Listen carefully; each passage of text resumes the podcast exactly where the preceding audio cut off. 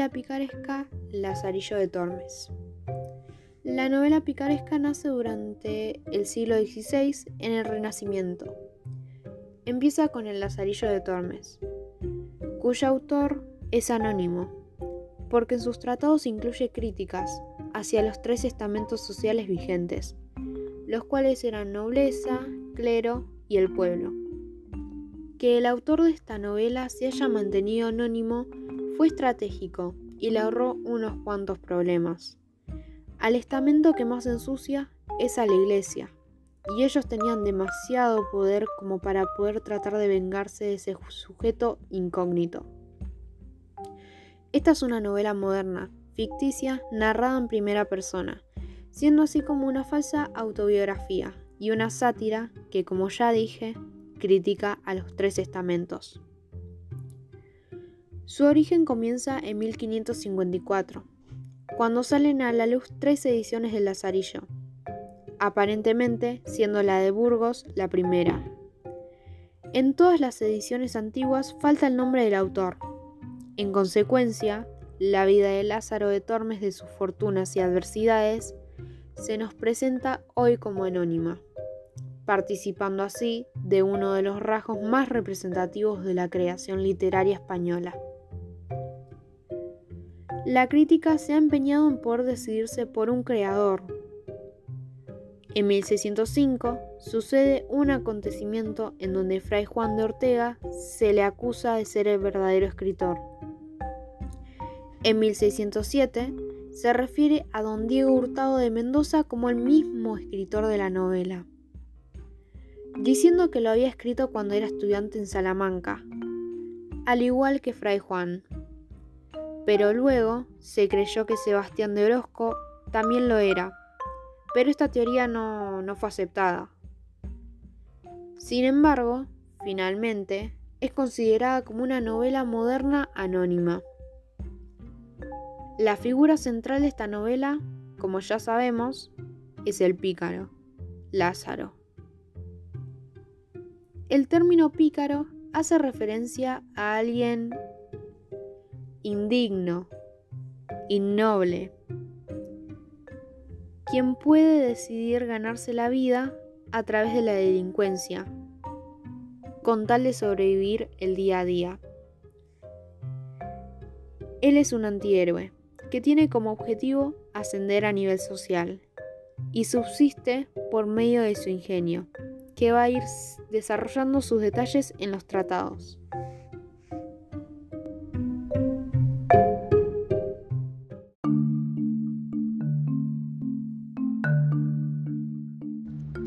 Lazarillo de Tormes fue la obra que le dio origen a lo que conocemos hoy como la novela picaresca. Esta obra fue publicada en 1554 en varias localidades a la vez y por esto se estima que existió una obra previa creada en el año 1553, pero no se tiene registro de este hecho. El Lazarillo de Tormes surgió siendo una obra corta pero cargada de contenido nuevo para la época en que vivían, siendo una gran peculiaridad literaria que causó que se revolucionara la literatura española desde entonces. Como ya se mencionó, la estructura que tiene el Lazarillo es de carácter sátiro, ya que se critica de forma ácida y dura a los estamentos sociales y por esto mismo fue prohibida y no fue aceptada por la Inquisición por el cuestionamiento que se sostenía hacia los estamentos.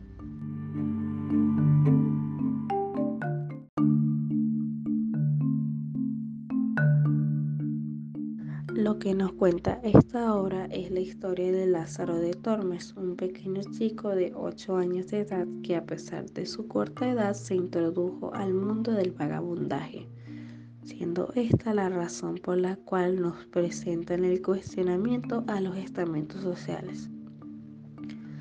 Lázaro fue sirviendo a diversos amos en cortos periodos de tiempo, a causa de esto pasando situaciones terribles para su corta edad, aprendiendo la realidad de la vida y las personas, que es ocultada por las apariencias y las posiciones sociales. Hay que destacar las características de esta obra ya que fueron totalmente nuevas para la época donde fue creada esta novela.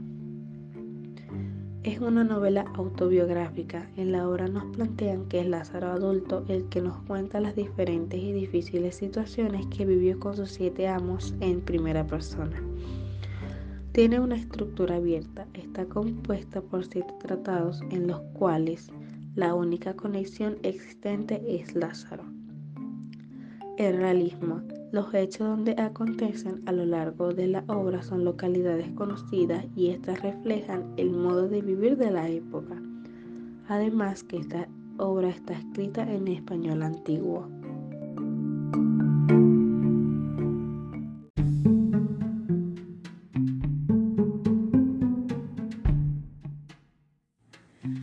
Se divide en siete tratados, que cuentan los momentos que nuestro protagonista tuvo con cada uno de sus amos. En el segundo tratado, que particularmente fue mi favorito, luego de haber escapado del ciego, el Lázaro se encuentra pidiendo limosna y se le acerca a un clérigo quien le pregunta si sabe ayudar en la misa. El pícaro responde que sí y nos dice que el ciego, a pesar de ser un maltratador, sí le enseñó varias cosas. Rápidamente se arrepiente porque se da cuenta que este amo era peor que el anterior, una persona muy avara, tanto que se pregunta si es algo con lo que nació o que viene con el oficio. Solo le da de comer una sola cebolla cada cuatro días y este alimento lo guardaba bajo llave en una habitación. Y además contaba las cebollas para que no hubiera ninguna pérdida. En la casa no había ningún otro tipo de sobra. Y todo esto mientras el amo se comía cinco porciones de carne cada día casi. Los sábados en este pueblo se come cabeza de ternero, y el clérigo enviaba al Lázaro a que lo buscara. Cuando era el momento de la comida no le compartía nada más que los huesos roídos y además lo ninguneaba al respecto. Luego de pasar tres semanas así, el pícaro ya se encontraba tan delgado que pensó que se iba a morir de hambre. Cuando ayudaba en la misa y recogía el dinero que la gente donaba a la iglesia, no podía tratar de robar porque el clérigo lo vigilaba muchísimo. El único momento en el que podía alimentarse un poco de más era cuando una persona fallecía. El lazarillo rezaba para que Dios se llevara a alguna persona y así poder sobrevivir, tanto que se llega a echar la culpa diciendo que murieron por sus pedidos. Muchas veces se planteó abandonar a este amo, pero tenía miedo de caer en alguno incluso peor.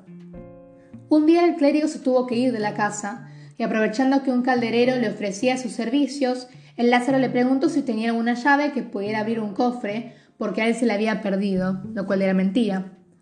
Afortunadamente este hombre sí tenía, y como paga le ofreció el pan que se encontraba allí dentro. En esta parte es donde se ve la picardía del Lázaro, ¿no? Eh, comió pan por tres días sin que el clérigo se diera cuenta, es decir, robaba realmente. Y cabe aclarar que solo cae en la delincuencia por la necesidad de sobrevivir. No viene de malicia, no viene de ser ambicioso, en realidad más adelante en los siguientes tratados se percata de cómo hay gente que se dedica a estafar a personas vulnerables por pura avaricia. E incluso a nuestro antihéroe le parece horrible esto.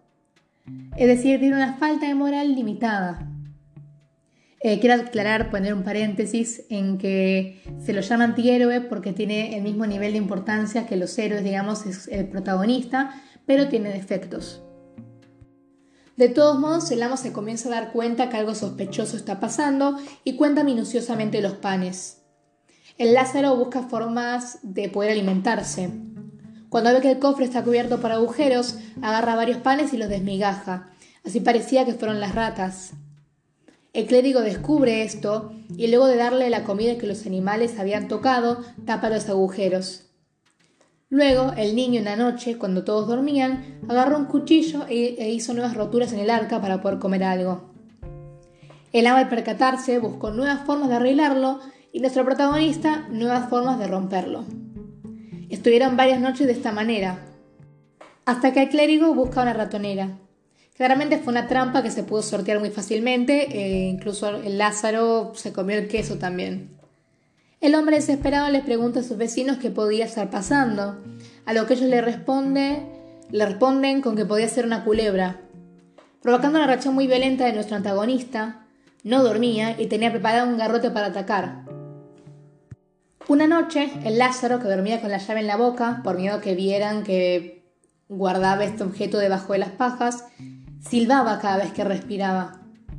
El clérigo, pensando que era la culebra que le quitaba el sueño, le pegó un garrotazo a nuestro antihéroe en la cabeza, tan fuerte que lo dejó inconsciente por tres días.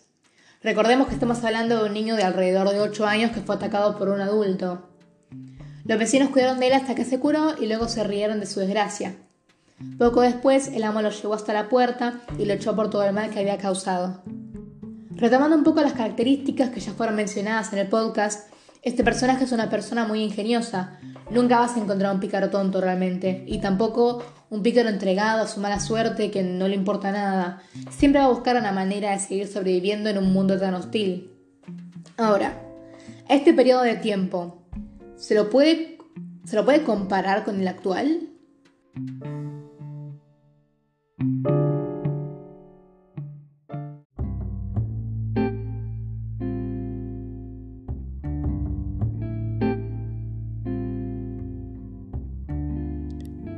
Territorio español del siglo XVI, en donde se encuentra una sociedad que actúa mediante la división de clases sociales y condena a aquellos que no poseen una posición aceptable según las normas que rigen en la España de la época, vemos a un Lázaro obligado a abandonar a su familia por una situación que él no es capaz de manejar o arreglar. Este suceso lo hace conocer la cruda realidad de una España renacentista que, a pesar de fingir que está bien, se está cayendo lentamente de pedazos pero es incapaz de aceptarlo. Esta situación se ve reflejada más que nada en los tres primeros tratados, el del ciego, el clérigo y el escudero. En cada uno de estos tratados se ve como cada sector se le es atribuido a los tres amos de Lázaro, en donde el pueblo, que no se atreve o no quiere ver y aceptar la situación en la que se encuentra, está reflejado en el ciego. El clero, que es poseedor de una actitud avariciosa y solo piensa en sí mismo, se encuentra representado en el clérigo una falsa imagen de tranquilidad y compostura presentada por la nobleza impuesta en el escudero, contando con la única persona que es capaz de ver esto como Lázaro, ya que él es quien convive con ellos y sabe cómo son en realidad. Al pasar por estas y otras experiencias con distintos amos, Lázaro crece en edad, pero también pierde confianza en todo y todos, y sabe que tiene que hacer las cosas por su cuenta. Además de los tres principales amos de Lázaro, también se pueden ver distintos casos que reflejan la decadencia de la sociedad española y la avaricia con la que viven. Por ejemplo, las dos mujeres con las que el escudero habla, que simplemente están con él ya que piensan que por la imagen que porta, éste les podría proporcionar comida a cambio de sus servicios. El gulero, que se aprovechaba de la fe de las personas y que junto con el alguacil del pueblo, robó dinero de los presentes en la misa mediante una actuación acordada por ellos dos o el ciego que abusaba de su poder como adulto e inventaba excusas acerca del por qué Lázaro se veía tan mal diciendo que él mismo era quien estaba sufriendo y no el chico. Actualmente sí es existente una relación con el contexto español, aunque en menor medida, ya que la falsa imagen de bienestar y comodidad sigue estando en las sociedades actuales.